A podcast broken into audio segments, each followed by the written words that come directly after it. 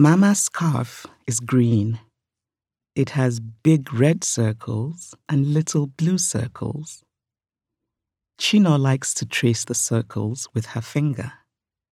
First, the big red circles, then the little blue circles. Chino likes to touch Mama's scarf because it's so silky and soft.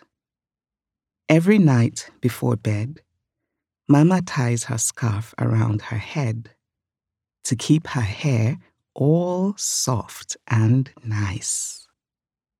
Mama is wearing the hat, Bunny says in her secret voice. No, silly, it's not a hat, it's a scarf. It's Mama's sleeping scarf.